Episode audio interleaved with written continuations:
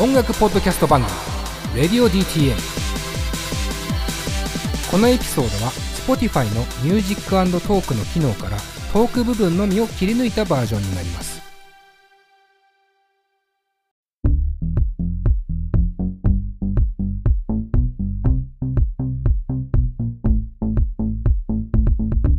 はい、 Radio DTM 佐藤直です。いつも通りメンバー紹介からいきましょう。まずはディレクターの金子さんです。はい、金子です。はい、よろしくお願いします。お願いします。はい、そしてスタッフのまんちゅうです。まんちゅうです。よろしくお願いします。はい、お願いします。えっと、今週は岩橋くんお休みということで。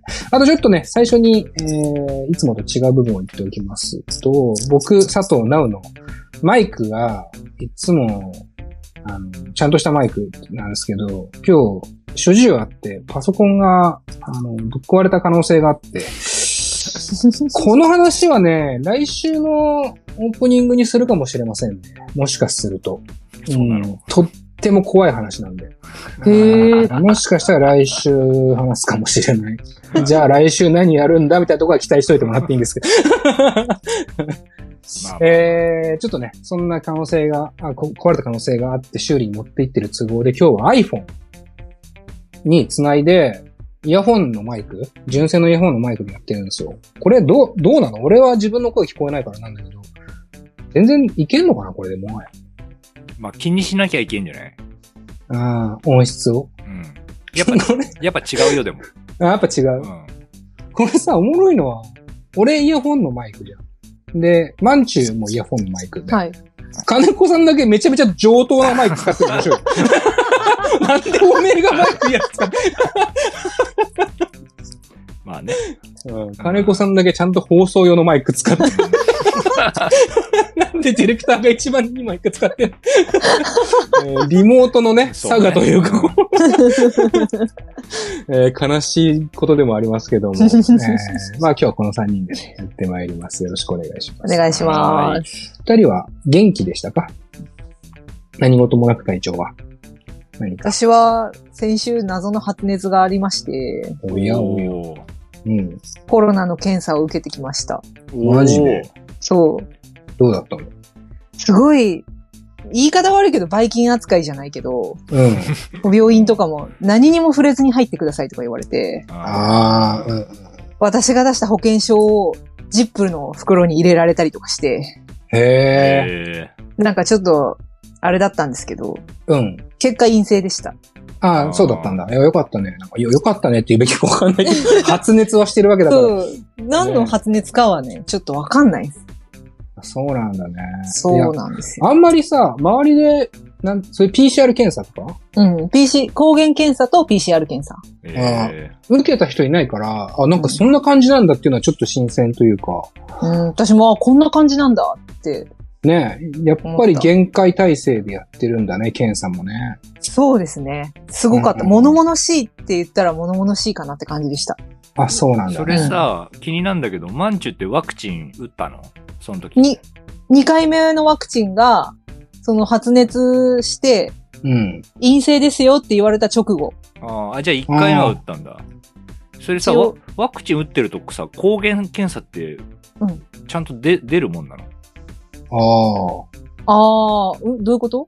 確かワクチンと要は抗原というか、要は抗体ができてるはずそうそう、抗体を作ろうとしてるから反応するもんなのいや、えっ、とね、抗体検査と抗原検査って別らしくって。へあそう、抗体ができてるかどうかじゃなくて、今、なんか入ってるかどうかが抗原検査なのかな。へ、えー。まあいろいろあるんだな。うん。まあ幸いね、金子もね、別に体調崩したりもないし、俺もないからね。なんか検査の実態ってそこまでね、やっぱ実感ないけど。そうね。うん、ね。なんか本当何事もなくてよかったし、まあまだまだ皆さんもね、こう気をつけていかなければいけない、えー、時期ではあるのかなとは思います。まあそんな中、えー、僕がえー、映画を見に行った話をしようと思います。気をつけてとか言っときながら。まあ映画はね、別にあれですけど、映画もでも結構、あの、ちょこちょこは見に行ってるんですけども、えっ、ー、と、席を一個ずつ開けたりとか、やっぱ、列空いてる映画館もありますし、マスクもね、ずっと着用でとかって言っててさ、この間、俺、これも、この放送までに何回か言った映画があって、あの、オアシスのネブワースっていう。うん。オアシスって、まあ、言わずと知られた、こう、イギリスのね、国民的ロックバンドですけど、まあ、そのロックバンドのネブアスっていう場所でやった伝説的なライブが2日間あって、えー、まあ、96年だったかな、えー、だと思うんですけど、確か、ごめんなさい、不確かですけど、えー、まあ、2日間で25万人が来たっていうね、うん、とんでもない規模感のライブの、記録映像みたいなのが、映画館でやるっていう感じで、9月の23、24の2日間でやってて、これがね、すごく面白かったんですよね。なんでちょっとだけ感想言っときたいなと思って、あの、ここ最近ライブ行けないじゃないですか。うん。なかなか。あで、ライブハウスがめちゃくちゃ危ない場所かって言われると、そういうのはちょっとあんまりこう明言できない部分ではあるし、そんなこともないとも思うんですけど、まあ、なかなかただライブ業界自体がね、ちょっとこう縮小している世の中で、こう映画館で僕は池袋のグランドシネマサンシャインっていうね、うん、結構デカめのね、映画館で見て、そこはね、ベスティアっていう音響設備がすごいって言われてるシアターもあって、そこのシアターで、えー、ちょっと鑑賞をしてきたんですけども、やっぱ、いいですね。あの、い、いくら映像の中とはいえど、ネブワスという広大なイギリスの野外えー、会場で、12万5千人がオアシスを大合唱しているという、その様を見るだけでもね、うん、すごくなんかこう力になったなと思いますし、あの、ただそれだけにこう、応援上映みたいなさ、あったじゃないですか、よく、うんうん、映画によっては。あんな感じで合唱上映は絶対やるべきだなと思ったけど、このご時世だから絶対できないなとか思いながらね。なんかね、そういうのもちょっとこう窮屈に感じながらもでもね、すごい良かったなと思っていて、あのー、ちょっとだけ話したいんですけど、本当オアシスのライブの内容はすごく、長くなっちゃうからあれなんですけど、ここ最近ライブ会場に行くと僕すごい気になってることっていうのがあって、ライブに行くと必ずみんなスマホを、アーティストに向けて写真を撮ったり、動画を撮ったりすること、特にフェスなんか多いじゃないですか。うん、でそれが嫌だっていうか、ダメなわけでもないし、今の時代にはそういうことがね、SNS とかに向けてもそうだし、いいと思うんですけども、96年っていう時代が、ちょうどね、このインターネットが、なんつうの、普及する、狭間ぐらいの年代だったらしいんですよ。その映画の中で言うと。まあ、うん。Windows がね、Windows 95っていうぐらいだからね。あ、確かにそうだね。うん。うん、まあだから本当に Mac なんかまだ周り使ってる人いなかったよね。多分96年、ね。まあ一般的には業務用 PC みたいなイメージだったと思います。うん、なるほどね。その96年のライブだからさ、あの、チケットのさ、取り方とかもさ、今はさ、ネットでポチが普通じゃないですか。うん。でも当時は会場まで行くか、もしくは電話だったんですよ。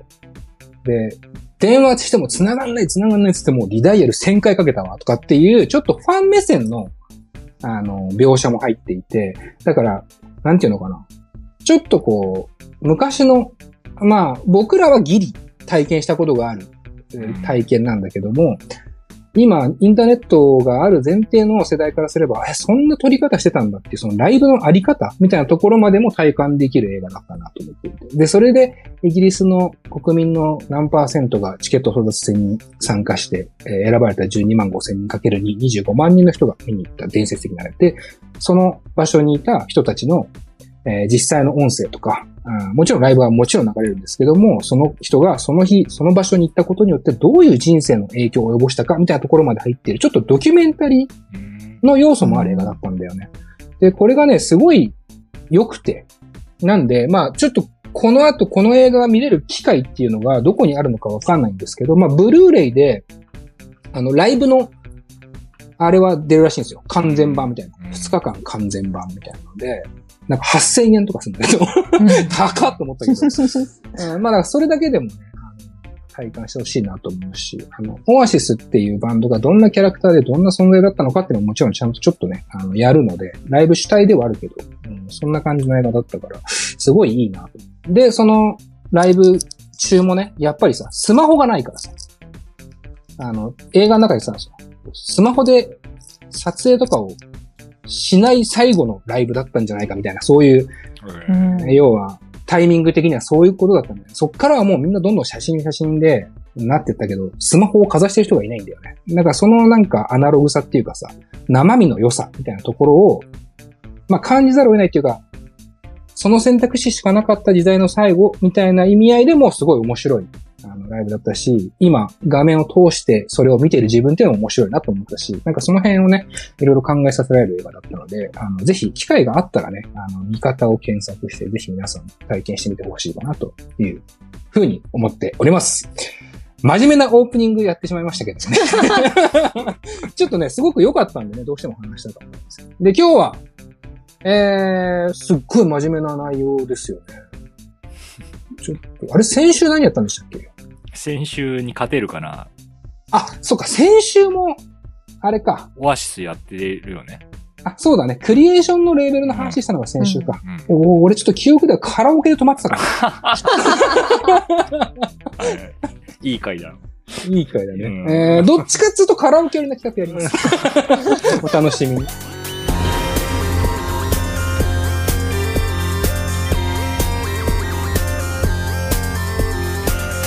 ポッドキャストミュージックプログラム「レディオ DTM」この番組はスタッフ大募集中の「レディオ DTM」の制作でお送りします。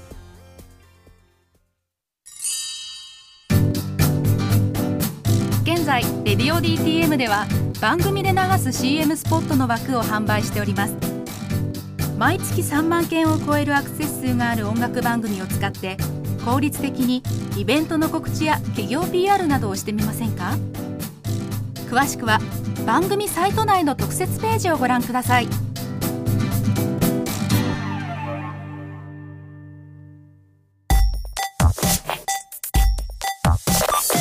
音楽と喋ろう。レディオ DTM さあ、というわけでね、えー、今日の企画なんですが、えー、以前ね、企画を出し合った企画がありましたね。えー、ラジオ上で、配信上で。で、その中でいろいろこう企画が出た中、まあ、金子の企画、金子さんの企画、僕の企画、岩手の企画やったんですけど、マンチューの企画ね、実はまだやってなかったものがあるんですよね。えー、そんな企画が、今回のグルメということになりますね。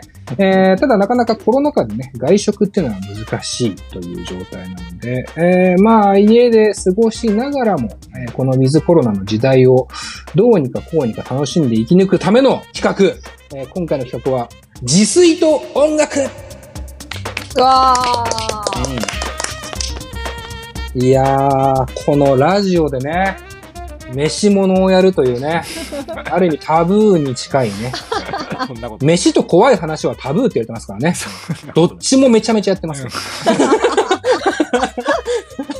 いつもはね、ラーメン屋に行ってみたいなね、そろそろやりたいような時期になってくるわけですけども。まあ今日は、自炊。ね。ですよね。ホーム、ステイホームですか。えー、ですから。で、まあ、とは言ったものの、むしろ店に行くよりも実用性は高い企画になると僕は思っています。うん、というのもね、ちゃんとね、家でもう今日、その日から作りたくなるような、そして作れるような、誰でも、えー、激うま料理を紹介しながら 一緒に音楽を聴きつつ、えー、食と、まあ、音楽ちょろっとだけえー、フォーカスしながら、えー、飯テロラジオをお送りしますということで。ハードルは高いですけどもね、なかなか音声だけでですよ。えー、マンチュー、あなたの企画がついに採用されましたよ。いやー、嬉しいですね。うん、なんて言ったって、私は、主婦という、ね、顔も持ってますから。はあ、主婦ね。主婦。うん、シェフじゃないよね。主、主婦ですね。主婦ね。うん、なるほど。一文字で全然違うな。その、お料理どうやったら、美味しいお料理が作れるかっていうことはもう日頃から貼ってますから。ああ、そうなんですね。まあ、さすがに旦那さんと自分の分のお料理は普段していると。そうですね。まあ、うん、していると言っても過言ではない。はいはいはい。まあ、ただね、あの、主婦の方々はね、すごくこう、まあ、料理こだわりたいと思うんですけども、やることは料理だけじゃないですもんね。まあね。うん。もうこだわり出したらキリがないから。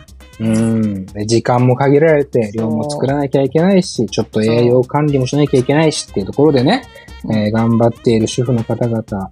まあそんな方々でも、簡単に作れるものは紹介したいかなとは思っているんですけども。ありがたいです。ええ金子っちはどうですか？金子っちは、うん。いや、不得意ではないのよ。あうんそうなんだ大得意とは言えないけど、うそのううち、僕のその育ちがそもそも、うち実家が惣菜屋だったから、そう、あの、世界一唐揚げがうまい惣菜屋でね、そうそうそう息子だから。うんそうなんだ。唐揚げ食べさせてくださいよ。いや、それがもうやってないのよ。え、え、そうなの？そうなの？そうよ。あ、今お休みだ。お休みっていうか、もう閉業？そうね。あ、そうなんそうだ。そうそう。ええー、めっちゃショックかも。そうなのよ。あ、そうなんだね。あの、名前出すのもあれなのかもしれないけど。うん。まあ、聞いてもいい？のうん別に聞かない方がいいか。まあ別にどっちでもいいよ。うん。まあ、あの、よくね、僕は世田谷の方に住んでた時はね、えー、中野のね、スタジオに行く途中にね、その店があってね、あのたまにね、スタジオに収録行く前に唐揚げ買ってさみんなの分も買ってちょっと食おうぜとかやってたぐらいね、もう普通にめちゃめちゃ本当にうまかった。世界一唐揚げうまかったんだよね。まあそんなね、息子ですから、でもまあ料理が得意ではあると。そう、あと飲食業でバイトしてたし、綿棒ね。そうそう、そっちは言う。何何綿棒？それはすぐ言うんだけどね。綿棒ももうないからね。悲しいな。俺と金子原、高校の同級生だからさ、うん知ってんのよ。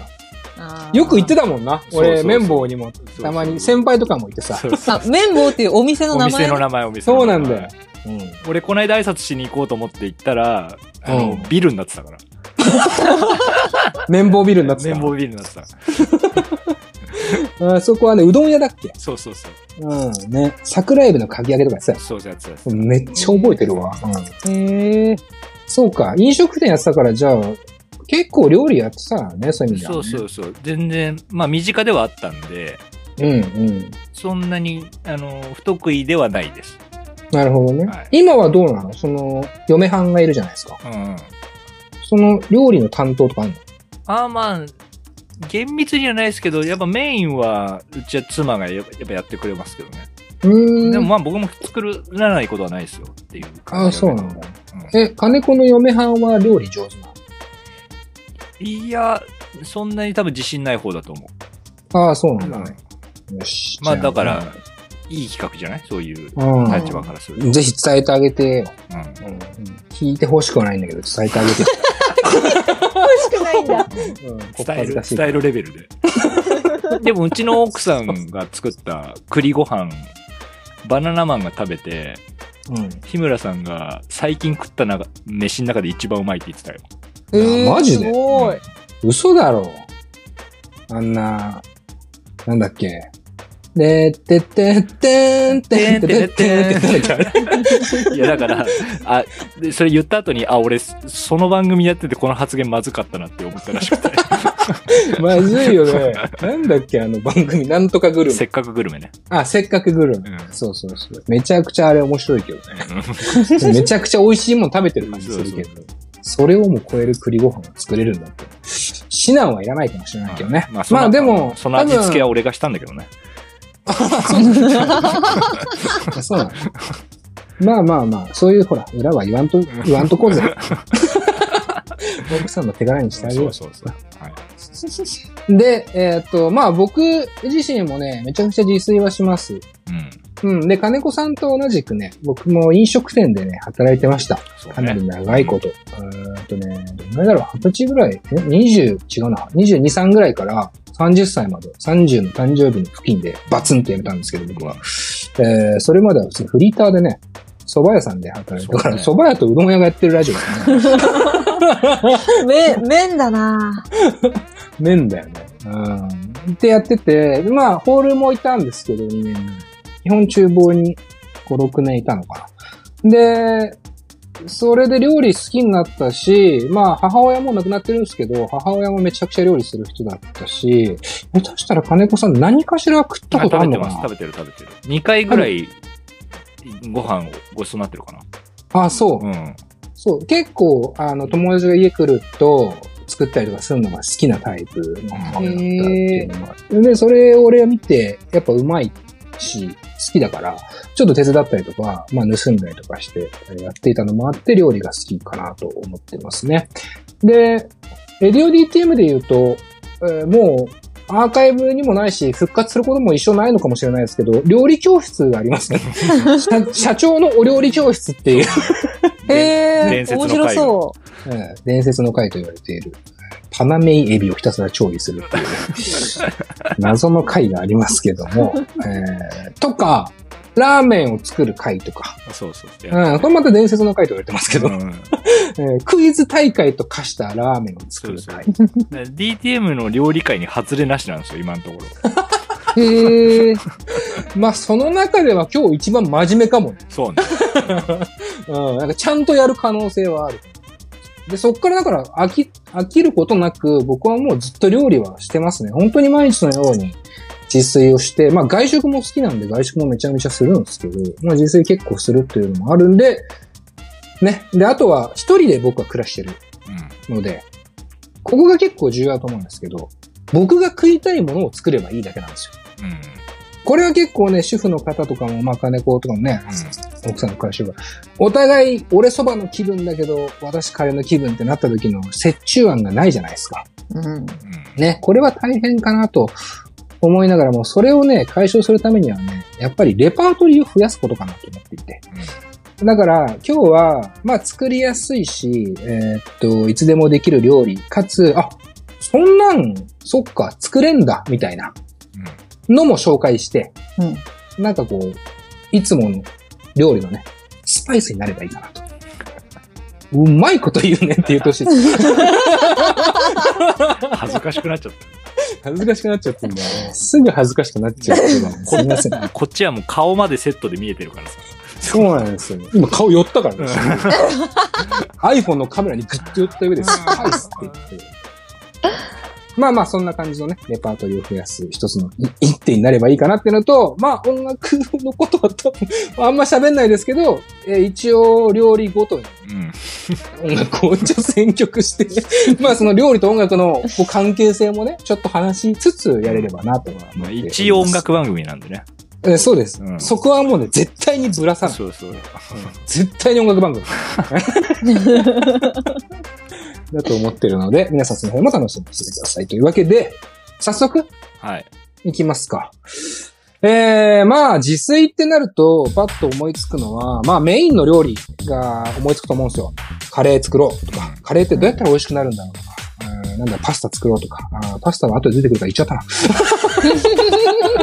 まあね。ミスりましたけど、チャーハン作ろうとか、そうそうそう。ね、いろいろあると思うんですけども、僕が結構ね、気になってるのは、メインの料理ってさ、作るの結構割と簡単なんですよ。てか決めやすいんですよ。ただ、バランスとかさ、考えると、もう一品もう一品ってあったら嬉しいじゃないですか。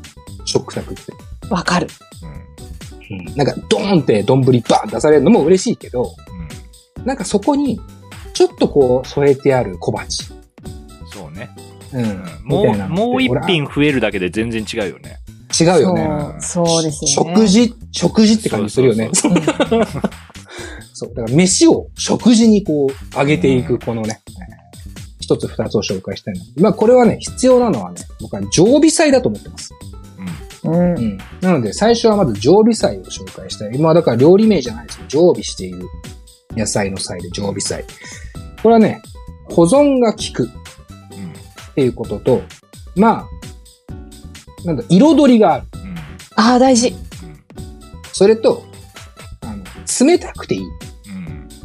このあたりが結構大事かなとうん。思ってます。まあ味が美味しいのは当然なんですけども、ね、その辺をちょっと紹介したい。でまず一つ目ですけども、えーな、常備菜って言うと何を思い浮かべますか？えー金子さんどうですか？なんかのおひたしとかそういうことじゃない？ああ、バッチリっすあね。うん、うん、うん、うん。おひたしなんかはね、本当にね、常備しとくべきですね。で、おひたしってじゃあどうやって作るの？まあこれ分かってる人がほとんどだと思うんですけども、まあこれね、簡単に言うと野菜を茹でて漬けるだけです。うん。これは、ほぼ全ての野菜に共通してます。これ、おひたしっていうのは、もうほんとナイスと、ナイス回答で、うん。マジで、常に頭の中に置いといていいですね、おひたしは。うんもう何、何かにつけておひたし。何かにつけておひたしです。で、こうやって言うと、また飽きるじゃないですかって思うかもしれないけど、ほうれん草のおひたし、まあ普通ですよね。茹でて、絞って、めんつゆ、まあめんつゆがあればいいですよ。うん基本的に調味料なんか。めんつゆ薄めて、そこにぶち込んで置いとけば、まあ2、3日は食えますわで、それだけじゃなくて、じゃあ、ナス。ああ、いいね。ナスだったらさ、え、ナスってどうやって調理するんだろうって。茹でる？いや、茹でないよね、ナスはね。そう、この辺の調理の方法が難しいんですけど、それをすべて解決する調理法っていうのは僕はあると思ってて。うん、なんだと思います？いや、当たるかな、これ簡単に。ええ、なんだろー、チン？正解です。当てちゃう。う。レン金なんだ。レンチンです。あのね、レンチンってね、俺あんましなかったんですよ。ああ、そう。うん。っていうのも、一応、ちゃんと料理するお店にいたので、なんか、邪道な感じがしたんですよ。レンチンってさ、なんで邪道かっていうとさ、レン、電子レンジがある前提の調理方法で生まれた料理じゃないはずなのに、あなるほどね。うん、要はそれを模倣した形で電子レンジを使ってるだけだと思ってるのね、俺は。うん。うん。うん今のテクノロジーを使って。だから、正統派じゃねえなって思ってたんですけど、関係ないわ。ナスなんかレンチンしまくっていいっすよ。うんで、まあ、それが本当に嫌な人は、煮浸しっていうパターンもね、ありますね。おひたしは、茹でて、要は野菜に火を入れてから、冷たい、こう、お出汁なり、めんつゆにつけて、それを冷やしておくと。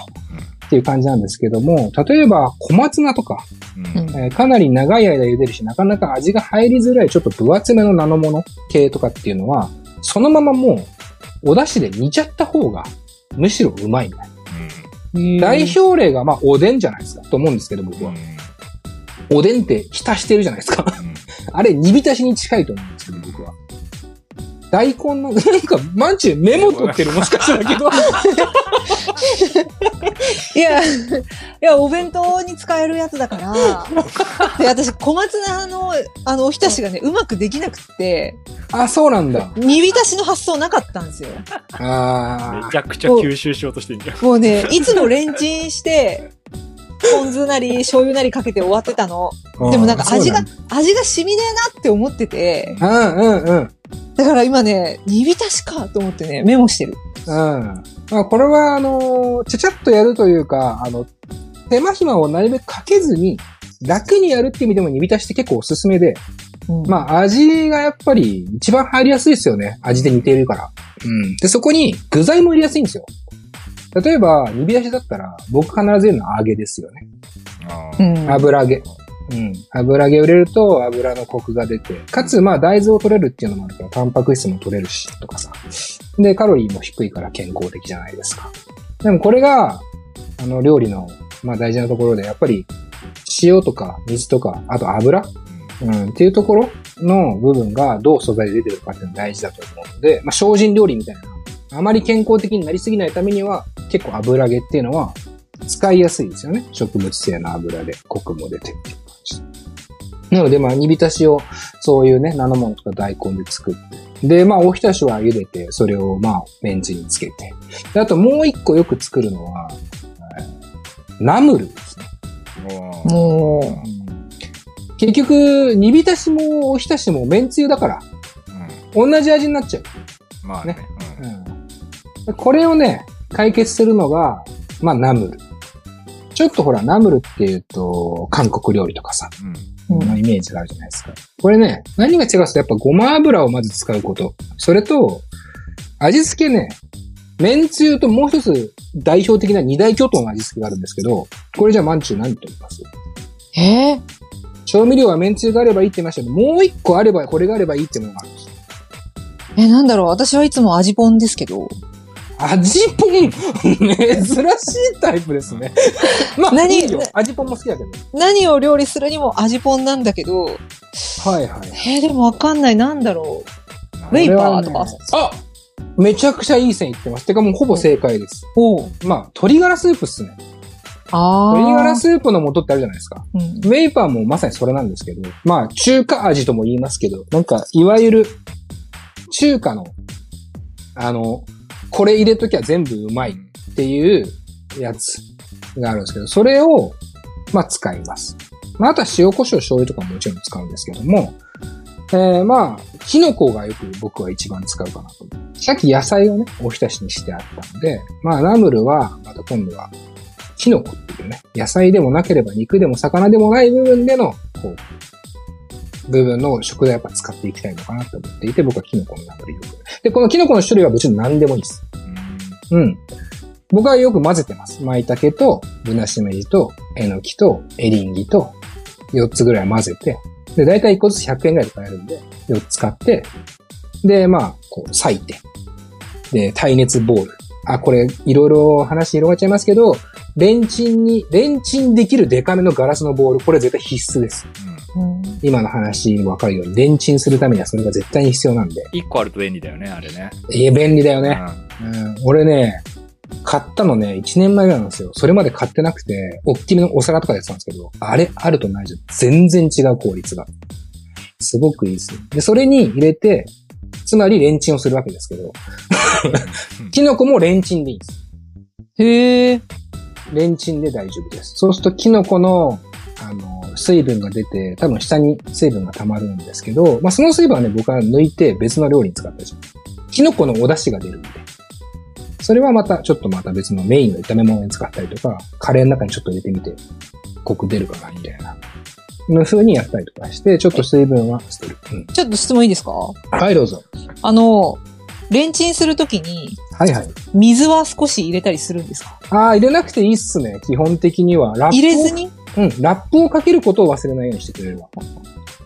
電子レンジって、なんかこう、あんま、詳しく僕知らないですけど、赤外線みたいな、なんていうのかな、ヒーター、特殊なもので温めてるじゃないですか。つまり火でもなくって、温度でもない。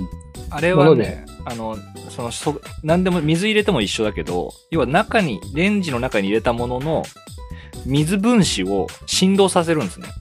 うーん。電波で。で、その振動すると、それ分子同士がぶつかり合って、熱を発する。うんそれで温めるんですよ。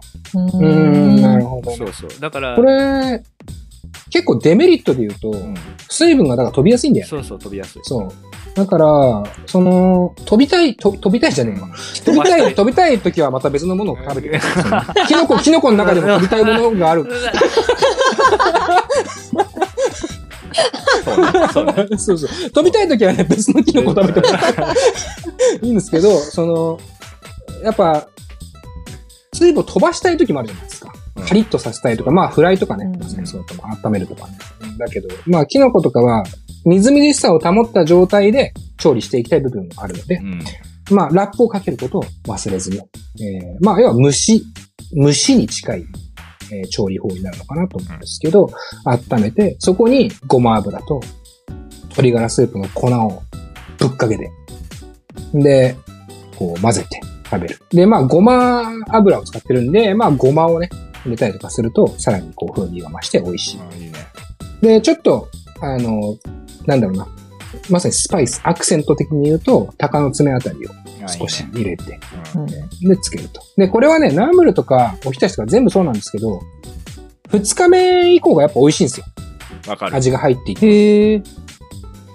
これね、あの、非常に大事だと思います。味が入っていくっていうのはね、熱が取れていくときに入っていくんです、味っていうのは。温めていくら煮込んでいっても味は入っていきますけど、実はそれ効率は良くなくって。温めて、で、こう味をつけた汁にこうつけたり煮込んだものを冷ますときに、素材に味っていうのは入っていくんですよね。だから、二日目がうまいっていうのはナムルとかおひたしとかって言います。ただ、カレーが二日目がうまいっていう理論は、俺はマジで反対っていうのがあります。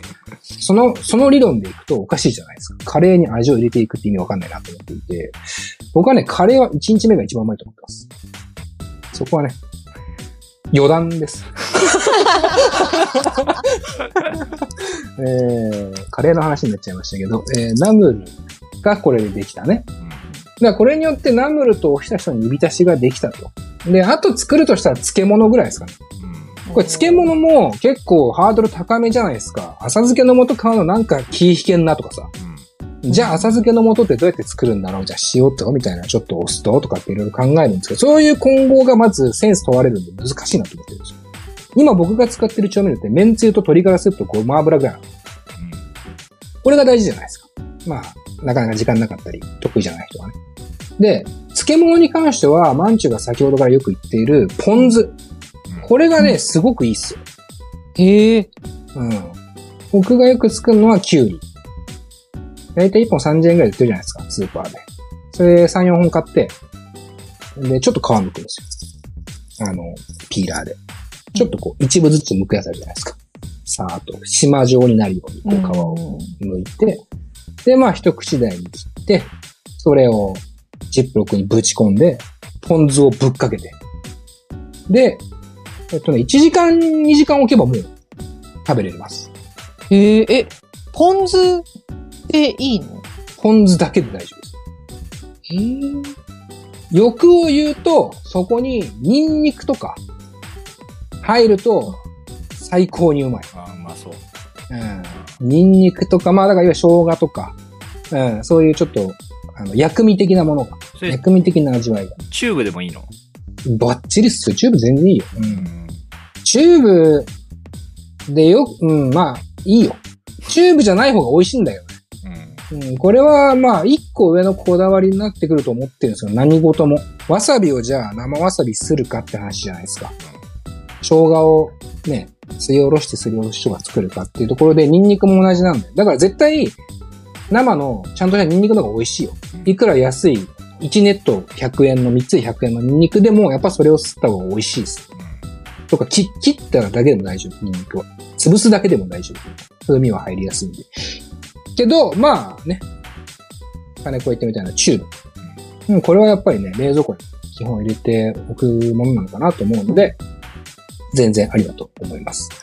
で、これはね、すぐ割と食べれるようになる。その日のうちに食べれるし、美味しいなと思うし、むしろつけすぎるとしょっぱくなっちゃうんで、で、ポン酢はもったいないから、あの、ニンニク入れたりもしても、生姜入れたりとかしても、ちょっと2、3日置いといて、その次の日豚しゃぶにして、そのポン酢使ったら、ちょっとニンニク風味のポン酢でうめえなとか、うん。そういうことができるっていうね。感じで、まあ、おひたし、煮浸し、ナムル、漬物、ポン酢漬け。このあたりが、僕のまあ、レギュラー常備菜っていうところですかね。うん。さあ、一曲参りましょうか。えっと、流れ的にはこれは、紹介した後に、曲を言って、えーうんその曲の間に、食う、食った気持ちになろうっていうね。食った気持ちになろう。今想像できました？ちなみにお二人、今僕がご紹介した料理っていうまあいいんじゃない？できました。うん。の。あ、できた。やろうんなとなく、やろうと思口の中、その味にできる？う。できるできる。できる想像できる。うんできる。できる。オッケー。じゃあ一曲いきましょう。えー、 Lil Nas X で VOID。ハロープレイリストメディア Radio DTM というわけで、えーリルナズ X でボイドをお送りしました。うーん。いい曲ですよね。これはなんか常備菜に関係あるんですか？うーんと、ない。なさそうだなと思う。常備菜には関係ないかな。まあ、リルナズ X って、あの、カントリーとヒップホップの融合みたいなところ出てきたじゃないですか。オールドタウンロードっていう曲っすよね。あれがものすごいかったですよね。2年ぐらい前で。で、その、だからカントリーって昔からあるもの。で、ヒップホップ最近すごい勢いあって、常備菜か。ない。うんまあいいよいいよ。あでもちょっと待って、リルナズ X ってカミングアウトもしてて同性愛者でもあって、で、このボイドって曲ってってすごくそのバラードで、あの、なんていうのかな、彼の境遇をすごくね、あのなんて言ったんだろうな、センチメンタルではないんだよな、全然。もっとこう、リアルにかつ、すごく共感できる形でもあって、それでもやっぱり、こう、一個ね、感情を揺さぶるような美しさがある曲だなと思っていて、んで、やっぱ、最初出てきた時に、ラップとヒップホップとカントリーっていうそのジャンルの論争みたいなのが結構起きてて、彼はカントリーなのかどうかみたいな。彼は何なんだろう？何者なんだろう？みたいな論争も起きたりとかしていて、まあ僕も、うん、その論争って意味あるのかなと思いつつ、今回の新作というか、まあデビューアルバムにあたるね、えっ、と、モンテロってアルバムかな？を聞いて、その中に入ったこのボイドを聞いて、ああ、もうジャンルとかって関係ないなっていうか、もうめちゃくちゃナンセンスな話なんだなって思い始めて、もうこんなに素敵なバラードを歌ってるんだから、こんなジャンルカテゴライズわざわざしなくてもいいじゃんとかっていう気持ちにもなったのが、常備祭じゃないか。うん、ない。うん、いろいろ言ったけどない。うん。うん、うん、いい曲。ぜひ聴いてみ。てください。はい。はい。じゃあ、続いての料理いきますっていうか、あ、食べた気になったゲーム。食べたね。うん。美味しかったね。うん難しいね。マンチュどうですか？美味しかったですか？そうですね。いや、どれもお弁当で使えるやつなんで、はいはいはい。特にそのキュウリとか、うんキュウリとかって意外と冷蔵庫の中で、こう、ああるんだけど、あ、はいはい。残ってるみたいなことがあるんですよ。うんうんうん。それに使えるなっていうのをああ、なるほどね。思いました。ちょっと一点だけ気をつけてほしいのは、キュウリって、野菜の中でも多分ものすごく水分、水分が多いうん。野菜なんですよ。で、今回の漬物に関しては水抜きをしてるわけじゃないんですよ。大体は塩もみをして、ちょっと水分を抜いてやることも結構あるんですけども、うん浅漬けとかだと。今回のはもう本当ぶち込んで漬けるだけなので、お弁当に使うのはもしかしたら危ないかもしれない。うんその、え、そうなんだ。うん、ちょっと水分が出すぎて、腐りというか、よく、よくなくなっちゃうのが早い。いわゆる足が早いっていうね、表現をしますけども、ちょっと足が早いかもしれないから、うん。まあ、お弁当に入れるんだったら、ちょっと一回塩もみして、塩を入れてガーッと揉んで、で、そうそう水分がすごい出てくるから、ギュッと絞って、そっからちょっとポン酢入れて、なんか酸味とかね、ポン酢のうまさを入れてもいいかもなと思ってます。承知しました。うん。なんか逆にこう冷蔵庫にあって困ってる食材もしくは調味料とかなんかありますか？私、人参がああ。は結構余るんですよ。いはい。人参どうしたらいいですか？なんかもう完全にお料理教室みたいになってますけど。いや、もうだってお料理教室ですからね、この。えー、人参、ね。なかなか使わないよね。うん。うん俺、うちはぬか漬けにしちゃうけど、ああ、ぬか床ハンダあ。ーぬかあのね、最近いいのあんのよ。無印でさ、うん。ぬか床が入ってるジップロックみたいなの売ってんの？へえ、で、それにぶぶっ突っ込むだけでぬぬか漬けできるみたいな。マジ？で、それそのまんま、あの、冷蔵庫、折りたためもできるし、薄いからへえ、入れ、入れとけるみたいなのあんのよ。あマジで？う即チェキしますわ、それ。うんん。めっちゃ売れてるよ、それ。あ、そうなんだ、うんそ、それ俺結構理想かも、確かに。うんまあそれもありだね。ぬか漬けもあり。僕がよく作るのは、今、まあ、ちょっと和風なもの、ぬか漬けもそうだし、おひたしに煮出しが来て、まあ、ナムルがちょっとね、あの、アジア側、中国、韓国とかそっち側。人参はね、逆にこう西洋料理えーの側で行きたいかなと思ってて、それはキャロットラペ。おー。うん、キャロットラペってね、行々しいじゃないですか。もう、なかなか作ることなさそうな料理ですけど、意外と簡単にできて、簡単に言うとまあ、なんて言ったらいいんだろうな、人参の、まあ、ピクルスと、えー、和え物と、おひたしの中、なんか中間、おひたしはないか。まあ、和え物の中間みたいな感じで、少し酸味がある。うん。うん、料理ですよね。で、人参の甘みをむしろものすごく引き立たせるような料理で、これね、意外と簡単に作れるんで、まず人参を切るとこから始まるんですけど、めちゃくちゃ細く切るんですよ、人参を。で、これ難しいと思うんですよ。なので、あれを使ってください。スライサうん。おー。ー。スライサーはね、基本買ってください。今すぐ。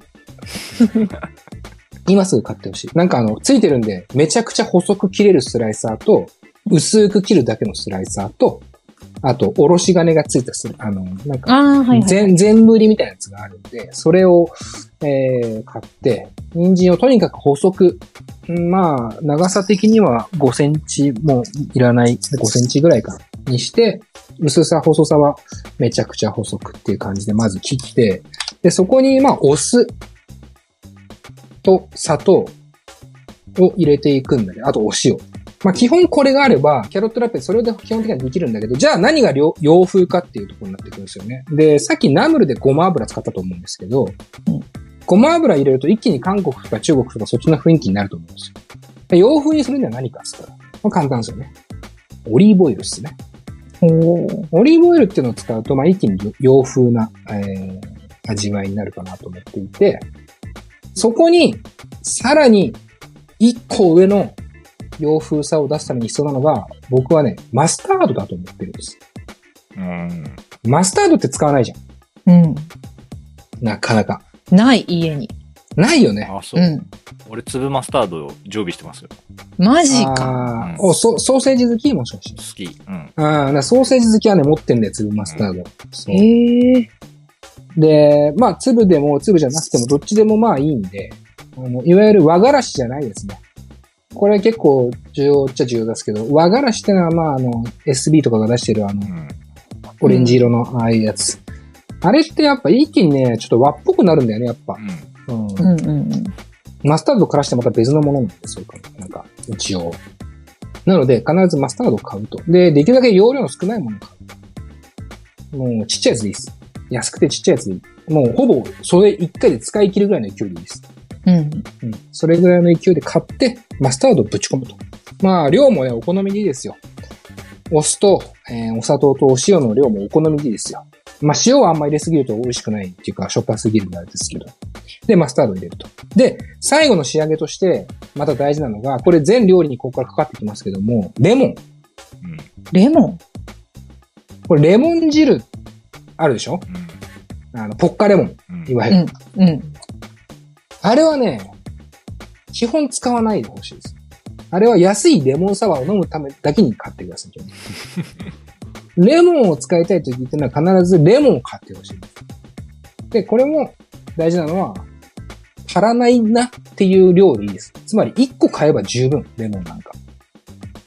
そんなに使わないんで。で、それをまあ4分の1から2分の1ぐらい、人参ソースね、2本ぐらいに対してそれの量でいいかなと思っています。で、冷蔵庫にぶち込めば、キャロットラペ完成ですね。これはお弁当入れられるんじゃないかなとうん。入れたい。思いますね。それ、すだちでもいいの？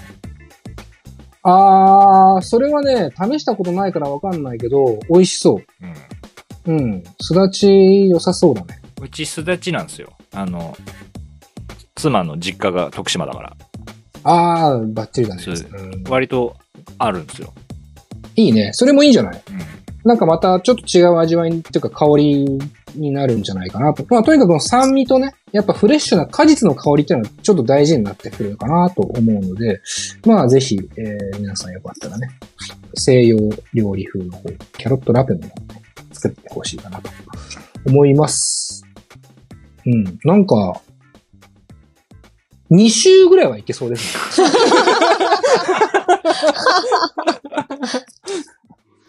続いて参りましょうか。はい。はい。はい。じゃあ続いては、ちょっと、まあ、一番今日紹介する料理、今日3つだけ紹介しますけども、一番簡単でどうでもいいと言っても過言ではない料理ですね。最初にチラッと言っちゃったんですけど、パスタ。おー。うん。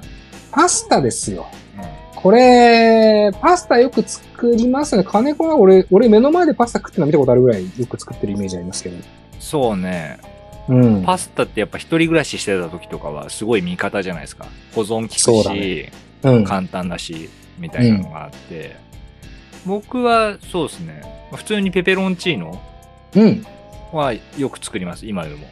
それは、あと、いわゆるペペロンチーノソースを使って作る。それとも、いや、ニンニクとうん。鷹の爪とオリビオリーブオイルだけ、はいはいはい。いわゆる。ああ、いいっすね、いいっすね。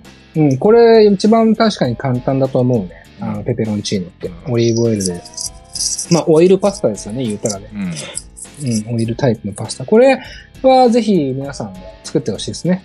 うん。まあ、めっちゃ簡単。もう別に説明する必要ないですよね。オリーブオイルとニンニクをちょっと鷹の爪で香り出してちょっと混ぜるだけですよ。そうそうそう茹でたパスタを。で、ただ、一個僕がこういう料理をするときに懸念してるのは、ニンニクと鷹の爪。これがないときっていうのが結構あるじゃないですか。そうね。あうん、買いに行かなきゃ。で、買いに行くんだったらぶっちゃけこだわったパスタ作れるじゃないですか。じゃあ、たらこうん買いに行こうとかさ。うん。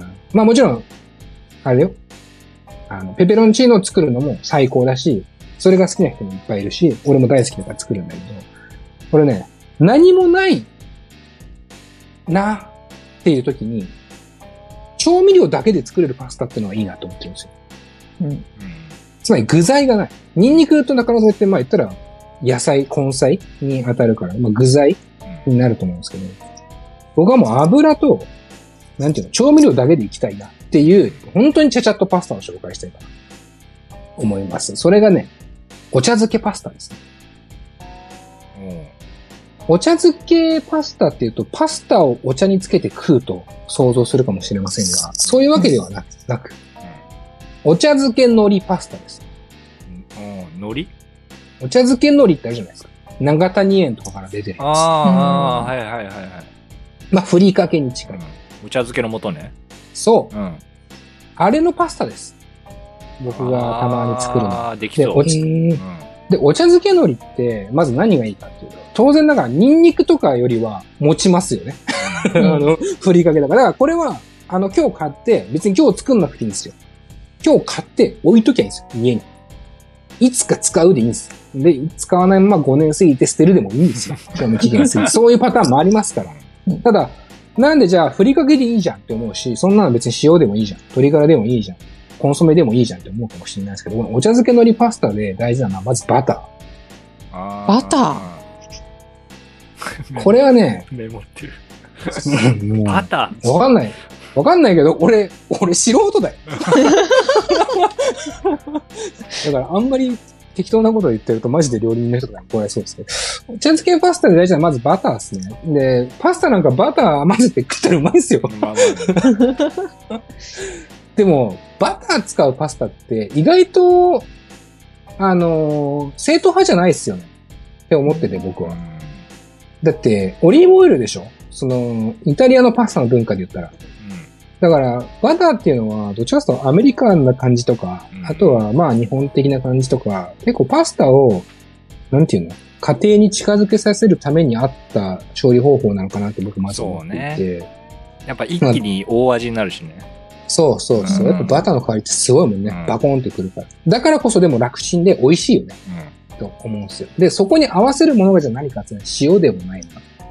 で、ふりかけっていうパターンもあるんですよ。ただね、お茶漬け海苔ってすごいのはね、海苔が入ってんですよ。うん。これが大事なんですよ。海苔が結構入ってるでしょ。で、あと、おかきみたいなの入ってるでしょ。うん。入ってる入ってる。あれがね、たまんなくうめえのよ。へバターとお茶漬け海苔をかけて混ぜるだけです。茹でたパスタに。それ油いらないの？もう、バターだけバターだけで。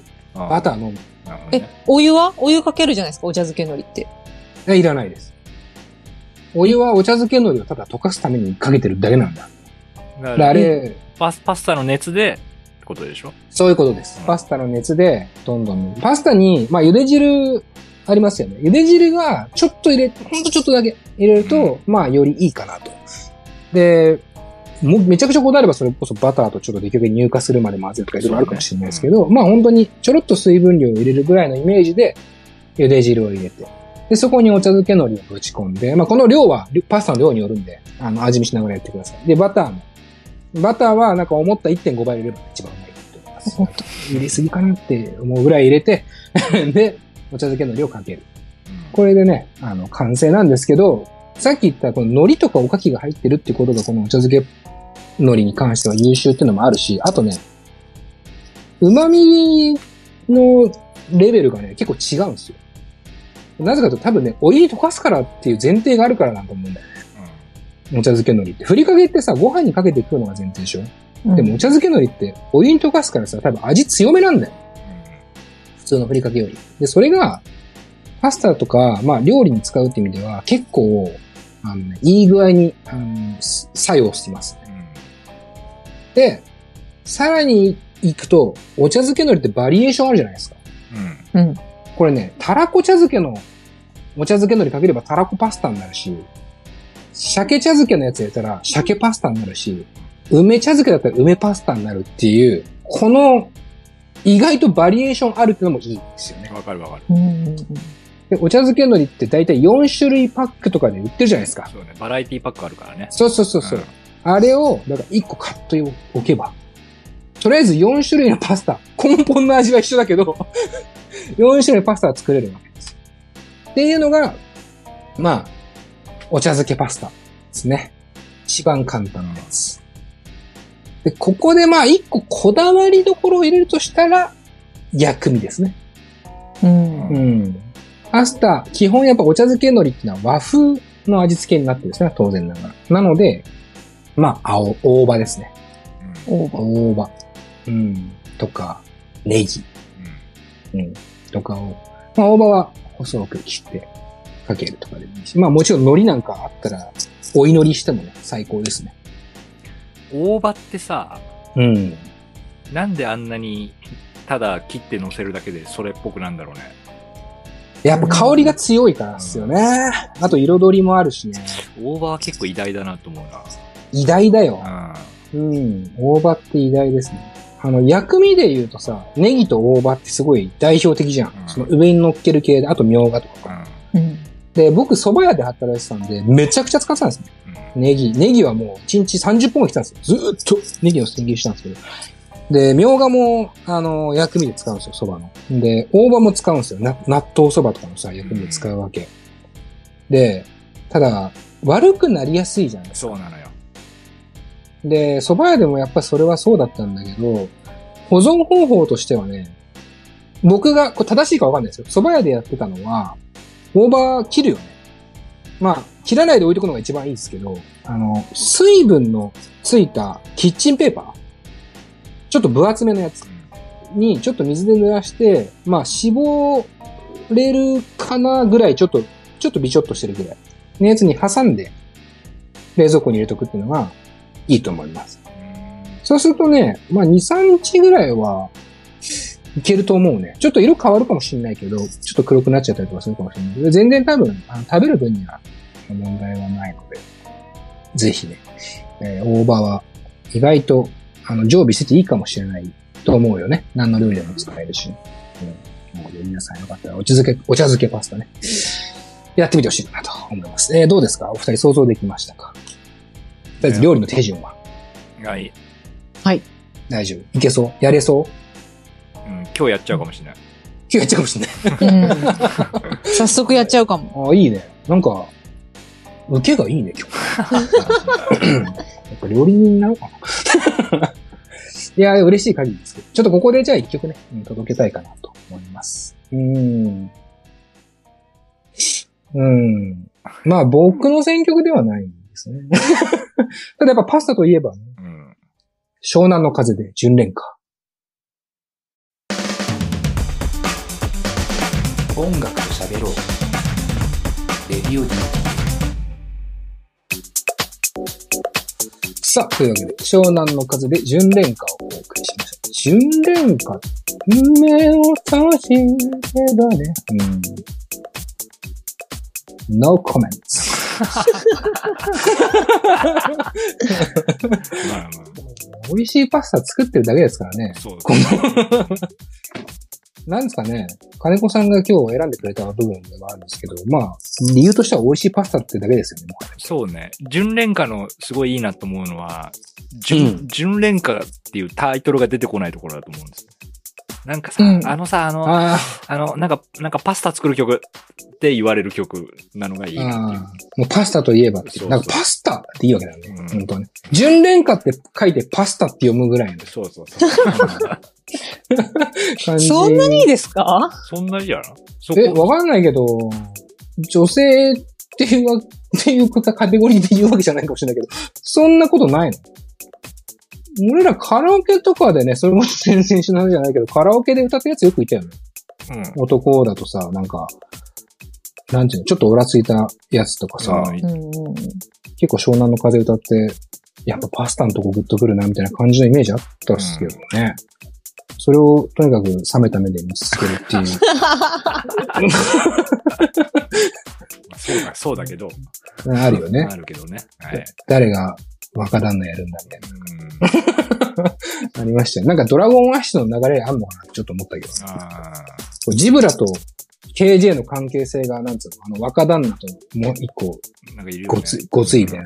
うんどっちがごついかも全員ごついんですけど。ターバン巻いてる人と巻いてない人みたいな、そういう、ね、あるじゃないですか。えーカラオケではよく聞いたなと思うんですけど、うん。あんまり、正直、そうですね。なんかさっきリルナーズ X の話結構いろいろバババババってやったから、湘南の風も言及したいんですけど、あんまないんですよね。ただ湘南の風っていうさ、バンド名っていうかユニット名、うんグループ名ってさ、すごいなと思いますよね。うんだって、湘南って固有名詞だからね。うんあんまりいないよね。うん。うん。なんていうの、東京とかならまだいるじゃん。東京スーパースターズとかそういうさ、なんか、そうね。東京事変とかさ。だから東京スーパースターズってしちゃうよね。普通は。と思うんですよ。うん、うん。それを、だって、確かに。東京の星でしょ？そういうことだよ。同じ方式で行くんだったら。そうだね。だそれも、それそのまんま行けるところがいいんだろうね。湘南の風の。そうか。だから、早いんだ。その、曲のテンポじゃなくて、多分、認識までが早いっていうところあがー結構大事なのかもしそうね。れない。こういう歌に。わわかりやすいっていうか、なんか、うんそうね。その、複雑な方程式は使ってないみたいな。そう。そうだよね。だから、すごく言い方悪いかもしれないけど、バカでもわかる曲である必要があるっていうか。そうそう。うん、でもこれはうんそう結構大事だと思うんだよね。事子供に対してもそうだと思うし、湘南の風は子供が聴くタイプの曲ではないかもしれないけども、やっぱりね、あのー直接的な表現をすることによって、メッセージを、とにかく、オブラートにも何にも包まないで、そのまま投げる、みたいなところの直球さが、もしかしたら湘南の風っていうのもいいのかもしれない。それはバンド名に現れてるのかもね。うん。湘南の風っていうね、すぐ直接的で。一生懸命広げなくていいんだよ。うん。まあ、仕事だからこういう。パス、パスタの曲でいいんだよ。そういう、ちょっと、やっぱほら、仕事だから。役割的に。まあね。まあでも、実際言及とかあんましたことないかうん。ら、なんか、まあ研究してみるのはいいかなと思う。その、湘南の風とか、まあ西野カナとかも近いのかなとちょっと思ったけど、いわゆるこの直接表現が多い人たちっていうのはね、なんかなぜ売れたのかみたいなところは結構紐解けそうな気がしますけど。はい。まあまあ、こんなところでパスタでお腹いっぱいになってますかね。どうですか？でも俺これ聞い,、えー聞いてて思ったんだけど、はいはい。俺やってたなっていうのが一個近いのがあって、何々俺のおすすめは、うん。松茸のお吸い物なんですよ。うん。ああ。そうですね。松茸のせもちなみにね、裏側に書いてあるぐらいうん。そうですよ。ね。パッケーうんジの。うん。松茸のお吸い物っていろいろ実は使えるっていうか、使えますね。うん。うん。うちも常備してますね、だから。ああ、素晴らしいですね。あれも、だからバターと、ね、松茸のお吸い物でやったって、めちゃくちゃ美味しい。そうそうそう。あと、もう、これ、パパスタの話じゃなくなっちゃうけど、もう単純に、米炊くときに入れとけば、ええ炊き込み、炊き込みご飯だね。そうそうそう。うん。で、それだけで、そうですいつもと違うご飯になるから、うん。めっちゃ簡単でおすすめ。ちょっと味がついて、香りもすごくふわっとするね。いいよね、あれ。しかも松茸のお吸い物のいいところって、あの、お茶漬けのののやつと違って、味が薄めなんですよ。うん、うん、うん。味が薄めってどういうことかというと、調整が可能、うん後で。量によってね。そうそうそう。俺をパスタにつける、使うときは、それプラス、まあ、ちょっと岩塩足したりとか、うん、うん、うん。なんかちょ、ちょっと、な、何か、まあちょっと強めにスパイス入れたりとかっていうのでもあ全然合うし、うん。うんなんか逆にジャンク感とかっていうよりも、お吸い物っていう使い方をされてるから、うん少しこう柔らかい、お上品な印象になるから、そうそうあのー、松茸を使う、そのお吸い物を使うときっていうのは、あれかもしれない。バターじゃないかもね。そう、バターはオイルパスタじゃないっていうか、オイルはいらないかもしれないですね。もっと和風な、シンプルな、うん。ちょっと汁気の多いパスタとかにした方が美味しいかもしれないですね。そうね。うん。ちょっとスープパスタみたいな感じ。うん。少しこう、こう汁気のある、うん、感じの方が美味しいかもって思いそうました。。俺はよくやるのは、あの、キャベツと、ちょっとだけ野菜入れて、みたいな。うん、うん。で、先にその、茹で汁で、茹で汁と、その、松茸のお吸い物で、少しだけ鍋で煮るんだよね。フはい、ライパンで。で、それが少しこう、水分下がってきたところに、パスタぶっ込んで、うんもう。あとぐるぐるぐるぐるっていう感じで。まあ、吸わせてね。そうそう。やっぱフライパンの上で吸わした方がいい。吸わしてその出汁をバンバン吸わせて。でそういう時はちょっと早めに茹でてね。そうそうそう固めに茹でて。固めに茹でて、吸わせる前提で。そうそうフライパンで最後仕上げるみたいな。いいと思いますやねり。ますね。やっぱベストセラー商品ってのはね、それだけの理由があるなって思いますよね。お茶漬けのりもそうだし、松茸のね、お吸い物もそうだし、あと、さっき、マンチューウェイパーみたいなね、話ちょっとしましたけど、あの、中華の味のやつね。やっぱ、半端じゃなくうまいよね。そのベストセラー商品の底力っつうかさ、うん。そうね。やっぱ評価されてるには理由があるなって。湘南の風と一緒だなって。無理やり、無理やりやんなくていいんだ。一緒じゃねえから。旨味の、旨味のスピード感ですよ。え えまあそんな感じで、えーお茶漬けパスタを含め、まあ松茸のパスタもそうだし、まあそういうね、いわゆる調味料というか、ふりかけタイプのああいう調味料でパスタ作るっていうのはいいかなと思ってますね。マンチュいかがですか？これまで 2, 2品目パスタ聞いてきましまあパスタはね、いつも私は、レトルトのた。うん。やつを買ってきて、ああ。やるって感じだったんで、うん、うん。ちょっとレパートリーが増えるの嬉しいです。うん、うんうん。またレトルトにはないしね。この今言ったようなパスタはさ、そうなんです。ちょっとレトルトのパスタに飽きてくる時もあるじゃないですか。え、ペペロン、ペペロンチーノとか作んないの？んペペロンチーノとか作んないんだ。作らないんですよね。あれ、あれ簡単だからそういう人一回作ってみるといいよ。いや、そもそもね、パスタがね、あんま作んない。ええなんか、あとほら、ニンニク切らなきゃいけないじいや、麺を茹でるのがすごいめんどくさい。そう？うん。これはだからもう、マンチューの、なんていうのかな、ダメ主婦っぷりっていうのがすごくこう、顕著に現れ始めてるなっていう気はしてるけど、まあ今日を境にね、生まれ変わるって話だうん。からね。もう今日を境に私スーパー主婦になるんで。スーパーウ主婦になるのね。うん頑張ってほしい。スーパー主婦になる。噛んだの？えー、人のことばっかり厳しく言っちゃいます。えー、というわけで、三品、三品目。噛むどころじゃない。噛むどころじゃないですけど。三品目。うん。参りましょうか。これはもう、むちゃくちゃ急に、レベルというか、あの、飛躍的に何かが変わってくる料理をご紹介します。えー、タコスですね。おー待ってました。これね、タコスっていう、これ、え、ちょっと待って、この回何時間え、な 今何分ぐらい撮ってる？大丈夫？今1時間12分。うわ、やばいっすね。こっから本番って説あるんですけど、大丈夫ですかね？手短に、手短にやれよ。いや、あのね、た、たくさん言いたいことある。まず、タコスって、2パターン、うーん、簡単3パターンあるんです。簡単に言うと。まず、1番は、まあ、トラッドなもの。メキシコのタコスですね。うん。まあ、メキシコ料理っていう印象、やっぱ強いですよね、タコス。うんで、もう一つは、アメリカ料理っていうタコス。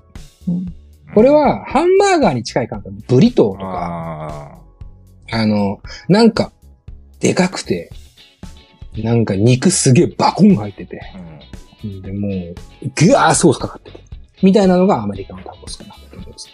もう一個は、沖縄のタコスね。これは、あの、沖縄っていうのは、やっぱアメリカと密接な関係があるからこそ、タコスっていうのがたくさん食べられてるし、タコライスって料理も生まれてるっていうのがあるんだと思うんですよね。で、僕は何回か沖縄行ってますけど、必ず行くのは金っていう、金に、えー、金の金に、えー武者の武で金竹で書いて金っていう町がありますけども、そこに、あのー米軍の基地があって、で、その米軍基地の周りにね、すんごい最高のね、レトロで、もう、ほとんどシャッター街みたいなアメリカンな商店街みたいなのがあるんですよ。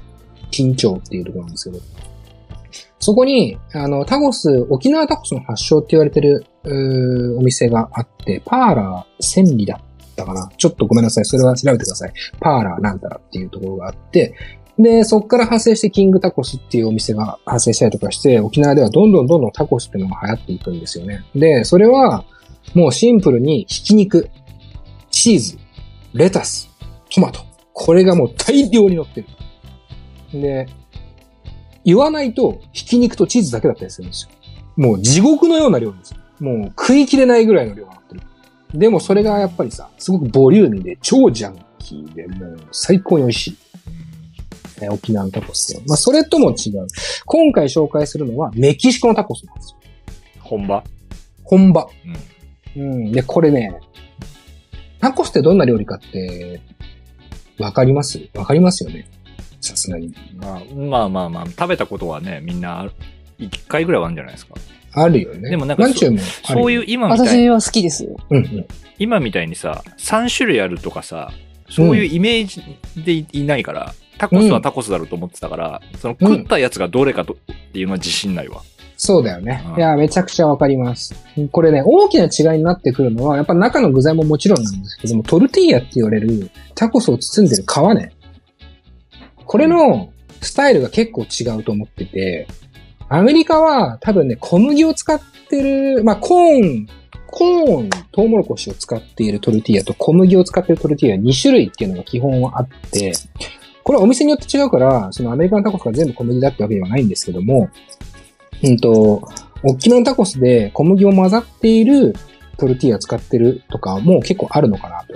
アメリカのタコスとかは思います。なので、どっちかというと万人受けはしやすいと思うんですよ。癖は少なくって、小麦粉なんで、結構なんていうのかな。えーパンと同じような、うんパンとかナンとかと同じような感覚で食べれるのかなって思う。それを焼いて調理するのか、揚げて調理するのかっていうのもあります、ね。えドリトスってあるじゃないですー、か。あるね。うんドンタコスとか。あれってトルティーヤだと。あれトルトウモロコシめちゃくちゃ味しますけど、あれは揚げてるのわかりますよね。なんとなく。それと同じように、沖縄のタコスの中では、えーソフトな、えー皮のものとハードな皮のものがあって、ハードな方はね、結構揚げ気味に焼いたりとか揚げてるものが結構多くて、そうするとパリッとするんですよね。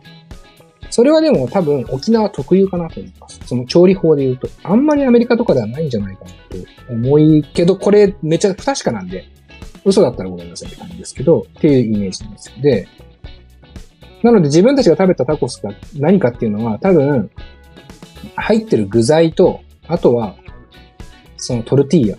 そして大事なのはソースですね。サルサソースってのをつけるじゃないですか、タコスって。うん。であのサルサソースってトマトソースみたいな見た目の印象があると思うんですよね。うん。なんとなくこうケチャップみたいな色合いっていうか、よくお店で買ってる瓶詰めに売ってるやつのサルサソースとかって真っ赤じゃないですか。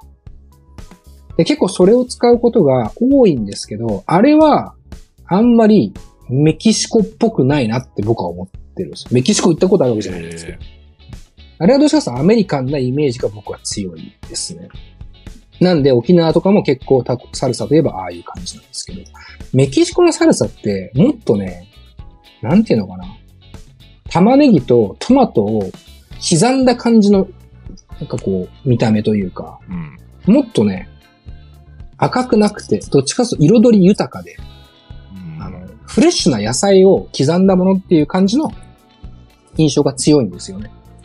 で、それを、トウモロコシの皮のトルティーヤ、しかもね、かなり小ぶりなトルティーヤですね。いわゆるその1個じゃ絶対腹いっぱいにならないような大きさ。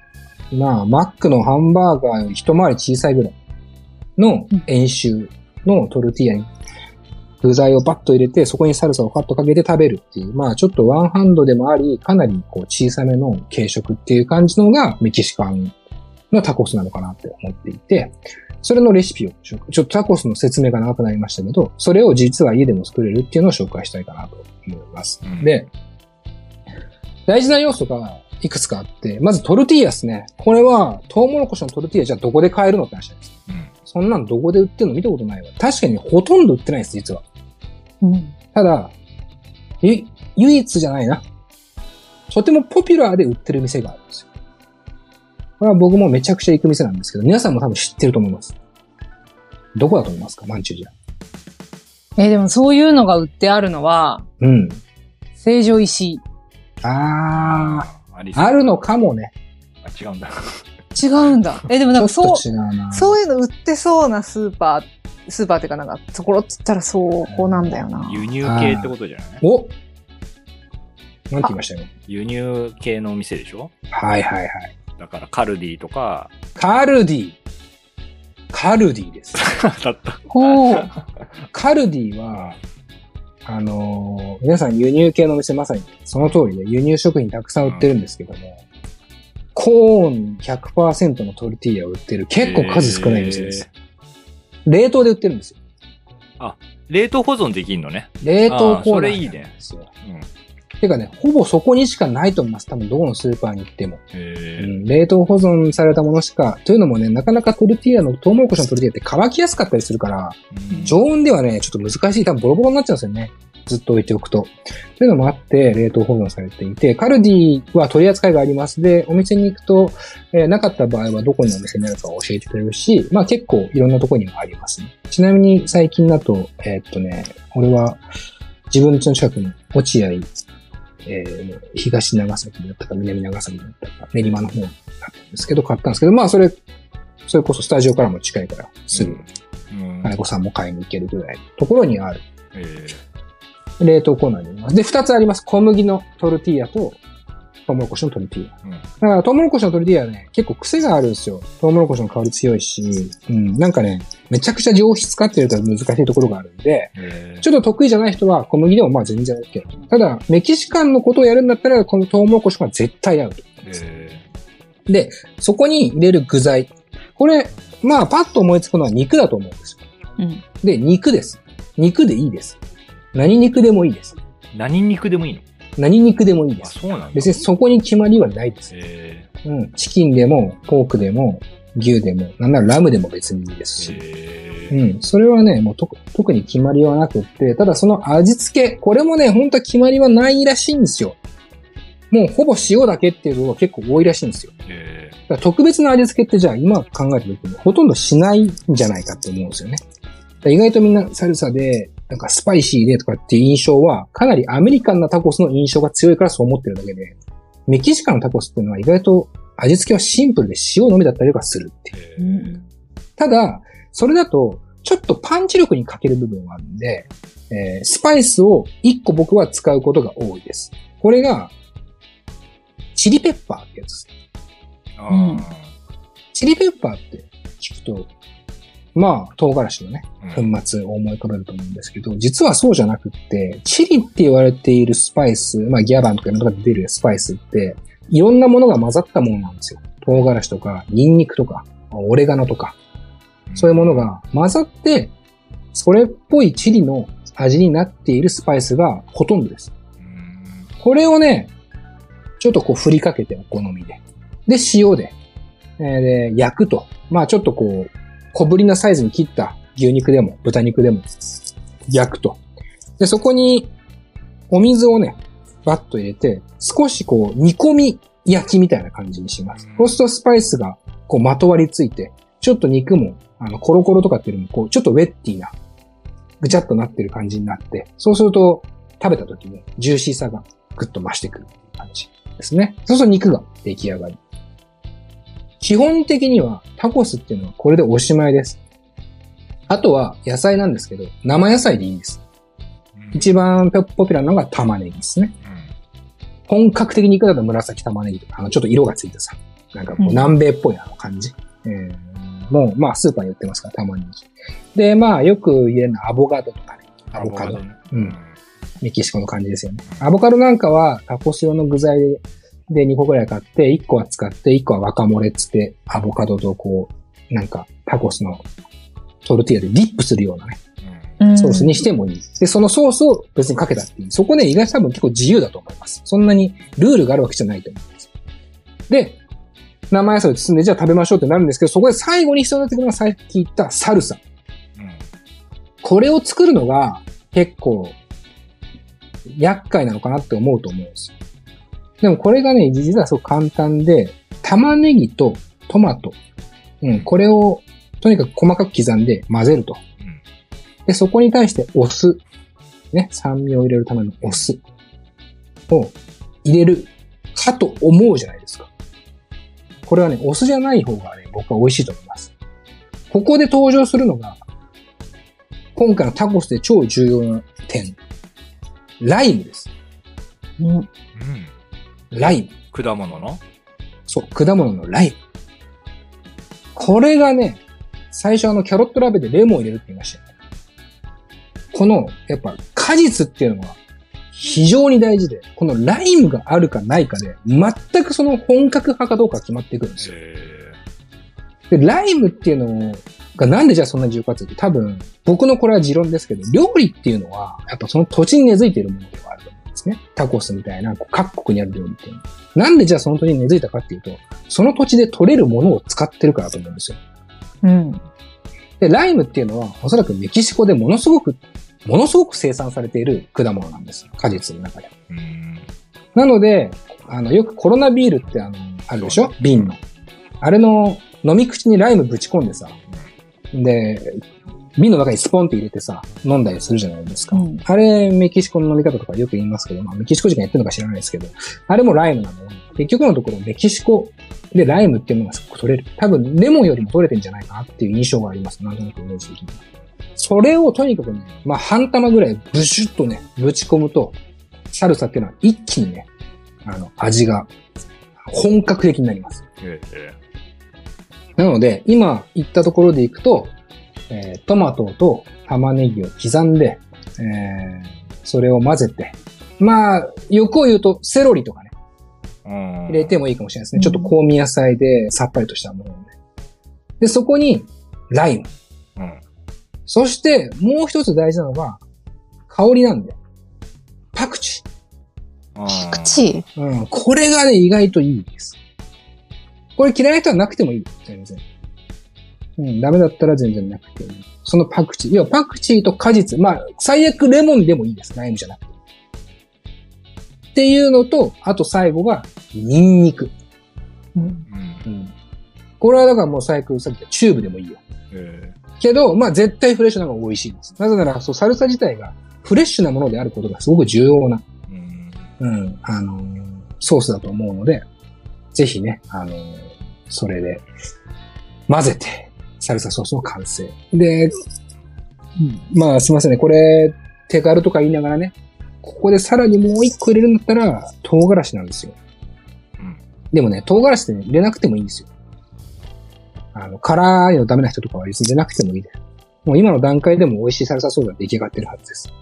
なんですけど、唐辛子、生の青唐辛子もしくはハラペーニョ。これが、もしスーパーに売ってたら、ぜひ買ってくださうん。い。うん、これも、本当に、ライムとかパクチーぐらい、一気に料理がメキシカンになっていきます。本当はマストって言いたいぐらいですね。で、スーパーに売ってなかったら、さっき言ったカルディ。ここで、ハラペーニョの酢漬けが売ってます。うん。ピクルス、あるね。瓶詰めのうん。それを刻んで入れてください。あそうするとね、もう、極上のサルサが出来上がりますよ。で、それを、まあ出来上がりましたと。じゃあ、トルティーヤ。その上に、ちょっとジューシーでスパイシーな肉をバッと乗せます。そこに、生の玉ねぎ、バッと乗せます。アボカド、ちょっと乗せます。さっき、サルサ、作ったサルサをバッとかけます。それを片手に持って、バシッと。これが、メキシカンのまあ、本格に近い、うん、タコスなのかなと思いますね。はい。いかがですか？マンチュ、タコス好きのマンチュ。いや、これはもう、決めた。やる。絶対にやる。やる。もうもう私はカルディに行くしかないです。まあ、カルディダッシュだね。うん。走っていくしかない。マジで。今、あの収録時間が18時46分なんで、多分カルディ8時までだから。今、今から行くのはだるいなダッシュで行ってほしいなと思います。金子さんいかがですか？いや、なんか、いいなと思ってしやりたいなと思うけど、うん結構気合がいる。ね。そうっすね。うん。うんそれは間違いない。企画にしないと無理だね。これでも、あのー二人いる家庭は僕羨ましいですよ。あまあね、一人だとすごいね、これは。これを一人分で作ってる俺の身になってくださいよ。うん。3日タコスでした。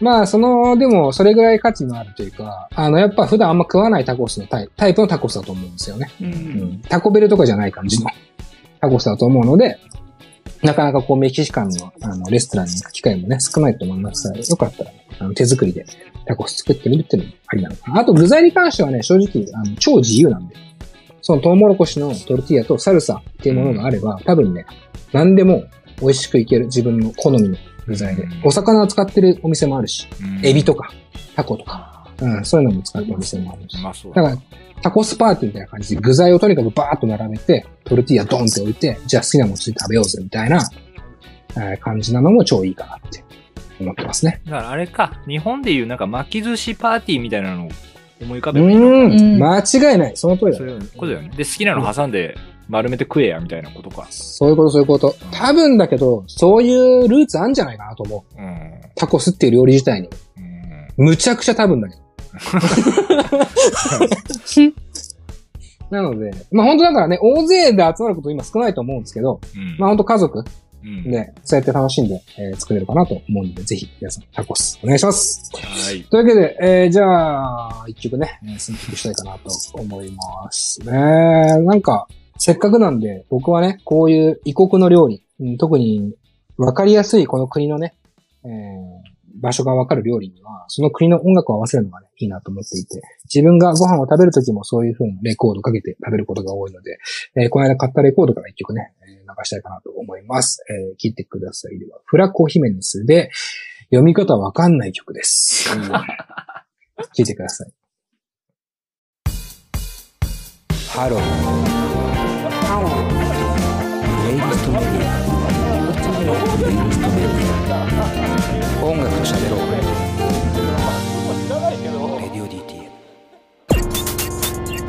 はい、というわけで、フラコヒメネスで、ちょっと読み方わかんない曲をお送りしました。ね、まあ、メキシコの音楽ってね、まあ、いろいろあー言いますけど、ティハノミュージックとかね、テックスメックスとかって言い方ありますけども、今流した曲なんかは、こう、ちょっと軽やかで、で、やっぱりギターのね、うんアコースティックなというか、クラシックなギターの音がパパッとこう、流れていくっていうのが、まあ、基本軸にあって、で、なんかこのリズムはね、すごいちょっと軽やかっていうのは、結構、テックスメックスのレコードとか聞くとね、大体そうなんですよね。この辺は、うんメキシコのえー雰囲気感じやすいかな。まあ、この人がメキシコ人かどうかもうちゃんと調べてないですけども、なんか僕は近くのレコーダーで買ったっていう感じですね。あの、料理に対して音楽を合わせていくっていうのは、ね、ステイホームの自炊を楽しむ上でね、すごく楽しいことなので、よかったら、そういう、ね、音楽の楽しみ方もしてみてほしいかなと思います。ちょっとすごい長くなっちゃうので、短に、えー、ちょっと紹介しました。えー今回の企画は以上になっていくんですけども、いかがでしたか、えーお二人の感想を聞きたいなと思います。まずはじゃあ金子さんから。まあ、お料理企画みたいなイメージでやったんですけど、はい。グルグルメ企画？うん。どう、まあ、いろんなアプローチがあると思うんですけど、まあ、今回はちょっと自炊っていうのでやっどうかねっていうのでうんうん。考えたけど、そうね。好評だったら、またやったらもいいんじゃないかな。ああ。で、ほんとね、好評であってほしいよね。俺、これで不 不不評だったら、結構ショックだわ。なんかだんだんさ、なんかラビットとかさ、うん。ノンストップみたいな番組になってきたよね。あの、ノンストップとかラビットにあるワンコーナーをひたすらやり続けてる番組。カラオケで曲何歌うっていうお便りが来ましたけど、みたいなね。設楽さんどうですか？みたいな。確かに。それはある。ちょっとまあ、でも、本望ではある。音楽を軸にした、ラビット、ノンストップを目指していこう。たまにゲスト来てさ、あんじゃん、あれも。なんかいい感じの話のインタビューとかあってさ、うん壮絶人生とかさ、あるじゃない。そういうのをさ、こうちょっとミュージシャンでやったりとかしてさ、ねやりながらね、なんかこう話していければなと思いつつ、面白いですよね。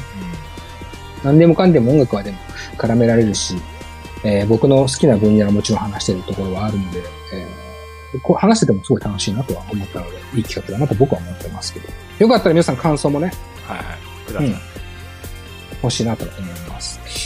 マンチュいかがでした？かもう今日は、今回のでだいぶ私の主婦スキルが上がった気がする。マジ？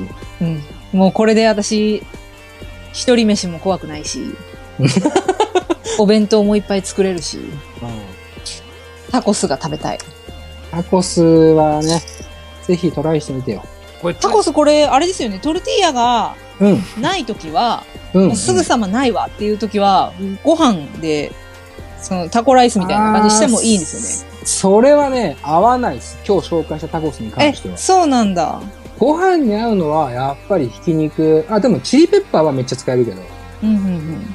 ご飯に合うんだったら、やっぱもっともう、バカみたいに濃い味にして、うんババカみたいな味にしないといけないですね。ああ、なるほど。ライムなんかいらないですよ、ゴリゴリのペッパーと塩で炒めないといけないっていうね。じゃあやっぱりトルティーヤはカルディに行かないといけないってことですかそう。で、小麦のだったらスーパーにもあ。えー、あります？うん、小麦のだったら多分あると。探へせ、ー探せばあると。コスキットみたいなのもあるし。大丈夫だと思いますよ。やってみます。はいはい。なんか金子さん言いかけたよね。いや、なんか、マンチはとりあえず今日3種類、うん3つとりあえずやってみたじゃん。どれから行くんですか？そうね。でも、私は、実は今日、クリティカルヒットだったのが、小松菜の煮浸しなんですよ。ああ、そうなんだ。もう小松菜がね、本当に悩みの種だったの。小松菜ってすごい味噌汁にも入れられるし、いい食材なんだけど、うん、うん。すぐやっぱ葉物だし悪くなっちゃうから。できるだけお弁当とかにも入れたいんだけど、うん。あのね、おひたしにすると本当に味が染みないんですよ。うん、なるほどね。そこがね、悩みの種だったから、もう月曜日のお弁当が一品決まりましたね、だから。よかったよかっで、油揚げを入れるっていうアイディアがね、た。うん。個人的には非常にありがたいというか、ああ、そうか、その手があったなっていう。うん。油揚げ安いしね。そう。だからそこをちょっといただけたのはすごい良かったんで、多分ね、常備菜、ナムルとか、うん。キャロットラペ、うん。あの辺から多分行くと思います。おーいいっすね。小松菜、キャロットラペあたりから。嬉しいっす。ぜひやってみてください。本当にはい。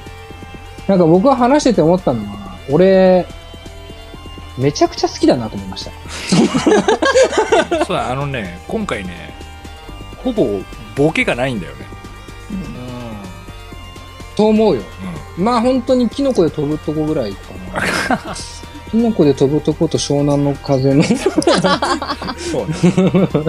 部分と、そうね、リルナーズ X とか、うんまあボケしろがあんまなかったですね。ひたすら真面目に語ってるから、うん。まあ、こういう回はこういう回でいいんじゃないかなと思いつつ。なんかやっぱそういう方が俺喋りやすいんだよな。どうなんだと思いますけど。まあ別に笑いなんか取ら、取っても取んなくてもいいんですけど。まあまあ、先週もね、クリエーションのやつやって、結構バカバカ音楽のことをベラベラ喋って、今回の料理のこと喋ったんですけど、まあ、やっぱね、やってみてね、僕はもちろんリスナーの皆さんね、含めてこういう料理やってみてほしいなってなるけど、やっぱ好きなものをね、喋るってのも楽しいなっていうのと、好きなものを喋ってるのを聞くのは楽しいなっていうふうに思ってくれたらいいなと思うので、金子さんさっき言ってくれたみたいに、その、まあ、ノンストップとかラビットのね、ワンコーナーみたいなのってましたけど、やっぱ好きなものがたくさんあればさ、いろんなバリエーションやってっていいと思うんだよね。でたまたま今回料理だったけど、まあ飯に関して言えばお店行ってね、本来マンチューの企画だったお店に行って、そのお店の店主とちょっと話して、ワールドミュージックについてちょっと語ろうとかさ、っていうさ、あの、やり方もできるし、まあ今後の展開飯だけでもね、考えられるなと思ったので、ぜひ皆さんもね、その辺今後も期待して待っててほしいかなと思いました。はい。というわけで、えー今週は以上になりますかね。えーお腹いっぱいになったかな？さよなら 佐藤直でした。この番組は「レディオ DTM」の制作でお送りしました。